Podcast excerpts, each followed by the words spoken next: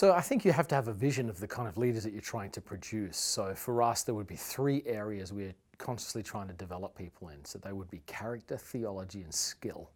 And so those are summarized as know, be, and do. What do they need to know? What do they need to be able to do? Who do they need to be able to be?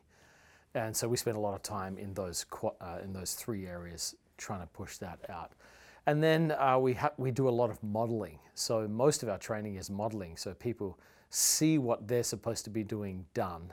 Then they get small incremental chances to practice it, and then they get feedback on how they're doing. So they're sort of coached into skill and competency and it's addressed along the way. So their confidence is growing, their competency is growing, and the people who are under their ministry get blessed. So I, I think the biggest mistake people make in leadership development is trying to develop people who are not leaders.